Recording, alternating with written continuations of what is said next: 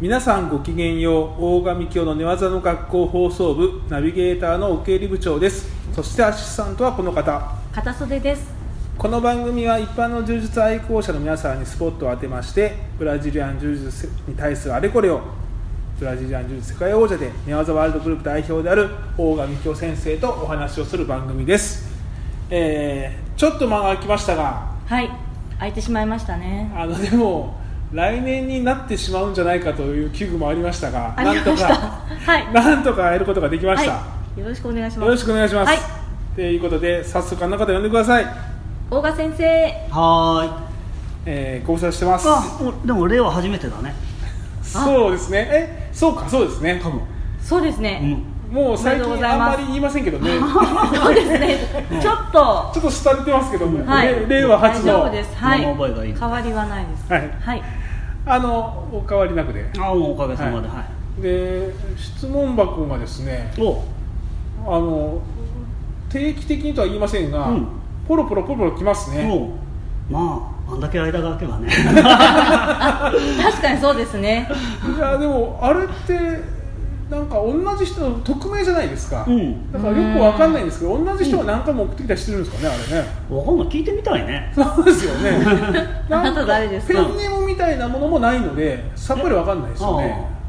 じゃあこれからペうンネームつけてもらおうかあ、そういうそうしてもらえるとなんか高齢のこの人ですねみたいなこと言えると思うんーでんすそけれどね。はそれで楽しいですよね、はいん。ということで、はい質問がたくさんあるので、そうですえっとこのコーナーでえーこのコーナーをやりたいと思います。お大神教のなんか聞きたいことあるはい、このコーナーではリスナーの皆さんからいただいたお便りを大賀先生が回答していくコーナーですということで、えー続々とありますから、おはいテンポよく。はいいきますははい、行きましょう。はい松本さんお願いします。い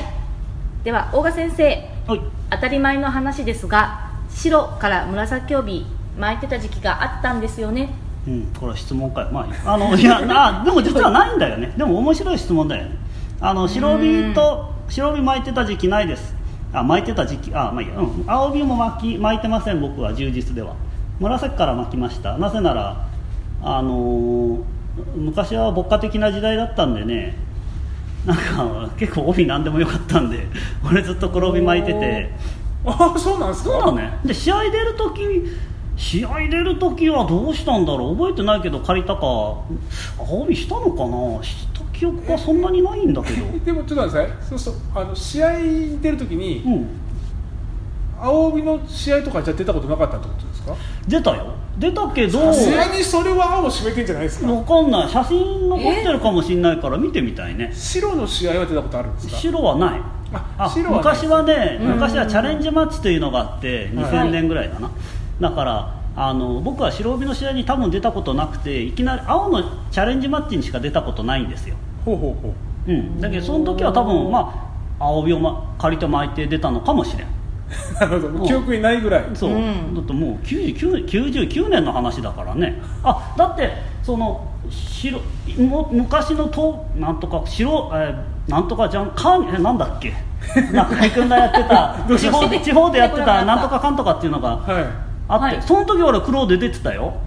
ああらの北岡悟君さんとかと試合したんだけどああ、そうなんかです多分その時とか黒帯だったはずだよ黒帯巻いてしたんじゃないかないや違うかもしんない 写真写真見たら違うかもしんないけどねものすごいあやふやです話よがずいぶん錯綜してます。あ あそうそうあともうなんもうすごいあでも昔だ意外と広が、日頃広がりましたね、この質問。今そうですねうんじゃあ、今それはありえない買い物としてはないですってことです。あなうんあ紫はした あ、紫は。紫はにしましたで白はないうん、紫チャレンジで買って紫になった時会員さんから帯をもらったんでそれからはそれをしてました白はない、ん青は試合の時したかもしれない、うん紫は巻いてましたと、うんうあんー意外な回答でした、はいそう次行きましょうそうはい次帯の基準がわからないのですが大賀先生の帯の基準を教えてくださいおこれ答えめっちゃ長いぞ どうするこれまあいいですよ行きましょう、はい興味深いですあの帯の基準がわからない俺の帯の基準を教えてくださいえっと僕は世界中の、いろんな男性女性と、えーいろんな体重の人といろんな年齢の人といろんな帯の人とやったのであの俺の中でこうあこう男男性か女性かでこの年齢でこの体重でこの強さならこの帯だろうっていううん基準がまああるんですよでもそれ見せろって言ったら見せれないけどね、うんあだから、えー教えてください、うん、乱取りして乱取りしたことで自分の中に帯の基準がありますで、うん、もう長くないなただそんだけ だはいそれはなんかそうこなのう言語化されてはるんですか言語化はどっか家でなんか置いてあるみたいな全然全然全然全然や段取りやってああこあこんだけできるんだじゃあこれでこの帯でいいよっていつもそなんかそんな感じああ帯の基準を教えてくださいだから、試合で勝ったら帯上げれ帯をあ上に上げるし試合に出てなくても俺と乱取りしてあまあまあおいここまでできんじゃんじゃあいいよこの帯でっていうことにもなるだから、俺ちょっと50歳になったらもう乱取りしないつもりなんでそうした時帯どうやって上げようかなっていうのはちょっと悩みどころあのあー試合が試合がない場合見て見てはちょっと分かんないんだなまだまあ分かんない50になったら見て分かるようになるかもしれないけどちなみにその基準今持ってらっしゃる基準っていうのは、うんやっぱいくつか変遷してたと思うんですけど、うん何年ぐらい前でもう確立されたんですかこれぐらいやっぱし、うん、黒帯にならないと分かんなかったよね、うん当たり前だけどで黒帯になってブラジルとか行って有名道場行ってうわーこの人の黒帯でこのぐらいなんだとかびっくりすることも多かったしんであのそうねでも若くて茶茶帯ぐらいの人にもうむちゃくちゃにやられたりしておーやっぱ若いと強えなとで別にそういう人が無理あれで勝てなかったりするから、うんうんだからでも、うん、もう黒帯十何年なんだろうわかんないけど十何年かやっていくから、うん、変遷はしたけどしたしまあ、うん、実力、うん、変遷はしてるかもしれないけどまあ自分の中ではあるよとは言っとうんあるあると思ってでじゃあそれが正しいんですかって言われたらまあ正直言ってようわからん、うんでも別に、うん、うちの紫がニューヨークのガルシアのとこ行っていやもう紫まで普通に勝てましたわって言ったからもうじゃあ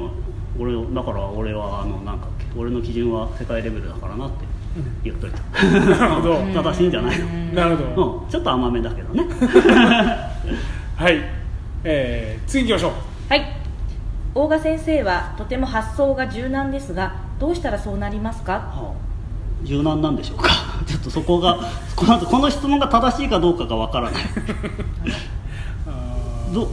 奥入さんや片袖さんから見てどうなんでしょうか柔軟なんじゃないですかああ柔軟なんだあの、うん、と柔軟というか固定観念はないんじゃないであすかないんだそれは素晴らしい、よかった どうしたらそうなるか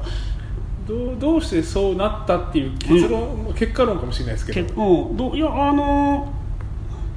自分ができないことをなんとかでかそうとすると、えー自分の限界を破らなくてはいけないので限界破るって言ったらかっこいいな あのでもなんか自分の思い込みは外さないといけないんだね、うんもうだからそうしてきたからじゃない多分多分だけどだかうんらもうずっとあもう全然間違ってたってことばっかりだからさはいうんそう、うん、だからじゃないかな、うん、全然自分が正しいと思わないし多分でもそこだと思いますけどね、うあの間違ってないって思う人の方が多い気がしますけどね、うんあのもうちょっと喋っていいどうぞ、はいあのお願いしますそうお僕あの会社で開発の仕事してたんでだから実験するのよね、うんで実験する前にこうこういうふうに実験組もうと思ってまあ大体こうなるだろうと思ったら全然違うのが出るわけよ、うもうもうその度にもう本当頭悪いな俺って思ってたもんねでなんでかなって考えてああすこれ忘れてたみたいなことばっかりだったからだから若い頃からそう思うんでだからあのデータとか取らんでええだろうっていうのを人を見たら本当不思議でたまらない、 なデータ取らないとな自分が正しいかなんとかデータ取らないでよく言えるなすげえなって思うね、うん、でもそういう人多いねそういう人の方が僕ははるかに多い気がしますけどね 多いよね、うんなんで今のやっぱ質問にこううんリンクしてる気がしますけどね、うん今の話がそう俺もうんそうそそこが先なんだよね、はうん次うんはい。紫帯アダルトです。最近伸び悩んでいます。伸びるための練習方針を教えてください。は はこの文章だけでの質問はなかなかタフなものがあり ますい見見たこともない方ですけど、えうーえんでも多分ね、なるほどうん、推測で紫と、はいうーんとし初そう結構初心俺初心者が白帯さんになるとこはすごいいろいろやったんだけど、んでもうもうまあ青になりゃあと自分で勝手に強くなんだろうと思って基本的にそう思ってんだけど結構やっぱそうそうでもねえんだなっていうのを最近思ってるので、うんこれちょっと俺もすごいね考えてるところなんですよ、はいでまあ伸びるための練習方針はい方針って書き方がいいね、うんはい練習方針ね うんうーんうーんとにかく自分が今までできなかったことをできるようになるしかねえぞできなかったことをできるように、うん、だけど取れなかった人を取れるようになって防げなかったことを防げるうんようになるしかないのでだかうらうん、うん、そうしろよそういう方針で でうん基本的にそうなんじゃないきなかったことをできるようにするという方う針、んうんやるまあでもそうですよね、うん、でそのためにどうするのって聞いたら聞かれたらちょっとそれ以上はど,、えーどういう時って聞かないといけないんじゃないかな、んそうですねんまあ、ちょっと俺、今のは技術の話しかしなかったけど、まあ、必要なら筋トレとか、なんだっけ柔軟性とかも必要なのかもしれないし、まあ、アダルトだもんね、うんうんううんんそう、力もいるぞススピードもいるぞ、全部うん全部根性もいるぞ俺は根性もうんアダルトだと根性いるからね、うん、まあ頑張れ、頑張れ がひでえな、方針だそうですいやいやでも結構この結構質問も雑です よちゃんと答えると思いますよ、うん、ちゃんと答えたいと思ったけど、 ごめん、でもこれで十分だ伝よわりましたかうんとにかく、はいうんできなかったことをやれるようにやれ、はいはい、次はい柔術ではシンプルな技術と複雑な技術とどちらが有効でしょうかどちらを練習すればいいですかはあ、これは好きな方やれば、おープールの技術と複雑複な雑な、うんどちらがいいことあーシンプルとシンプルな技術と複雑な技術ってそれ主観だから、そうなんですよね そうですよねそれ主観ですよあのスなんか単純に見える技ってめっちゃ中身複雑だから、でそうシンプルに見える技ほどうん中身は喋れないこのめっちゃエッセンス詰まってそうで工程が長い技ほどね意外と覚えやすいんですよあだってはっきり目目に見えるからね次何すればいいっていうのが、だから、えー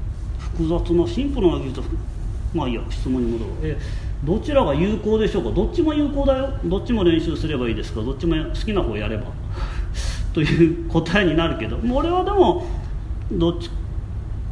うんでまあちょっとでも一応偉そうなこと言うとだね複雑な技っていうのは多くの場合あのある特定の時にし効果を発揮することが多いけどそれ以外の時で使えないことが多いんだなほうんだと思うよでシンプルな技っていうのは結構多くの状況からできるんで、ううんと俺は思うんだうんで例えば僕で言えば複雑なそういう複雑な技術複雑って言っていいかわかんないけど小手絞りとかこの時しかかかんないけどこの時はかかるんだねでそれで一本勝ちできて楽なんだけどあんま嬉しくないんだよね あの単に相手がこれにかかってくれただけなんで、うんまあ嬉しまあ、勝ってよかったけどそこまで嬉しくないでやっぱお互い知ってる技だけど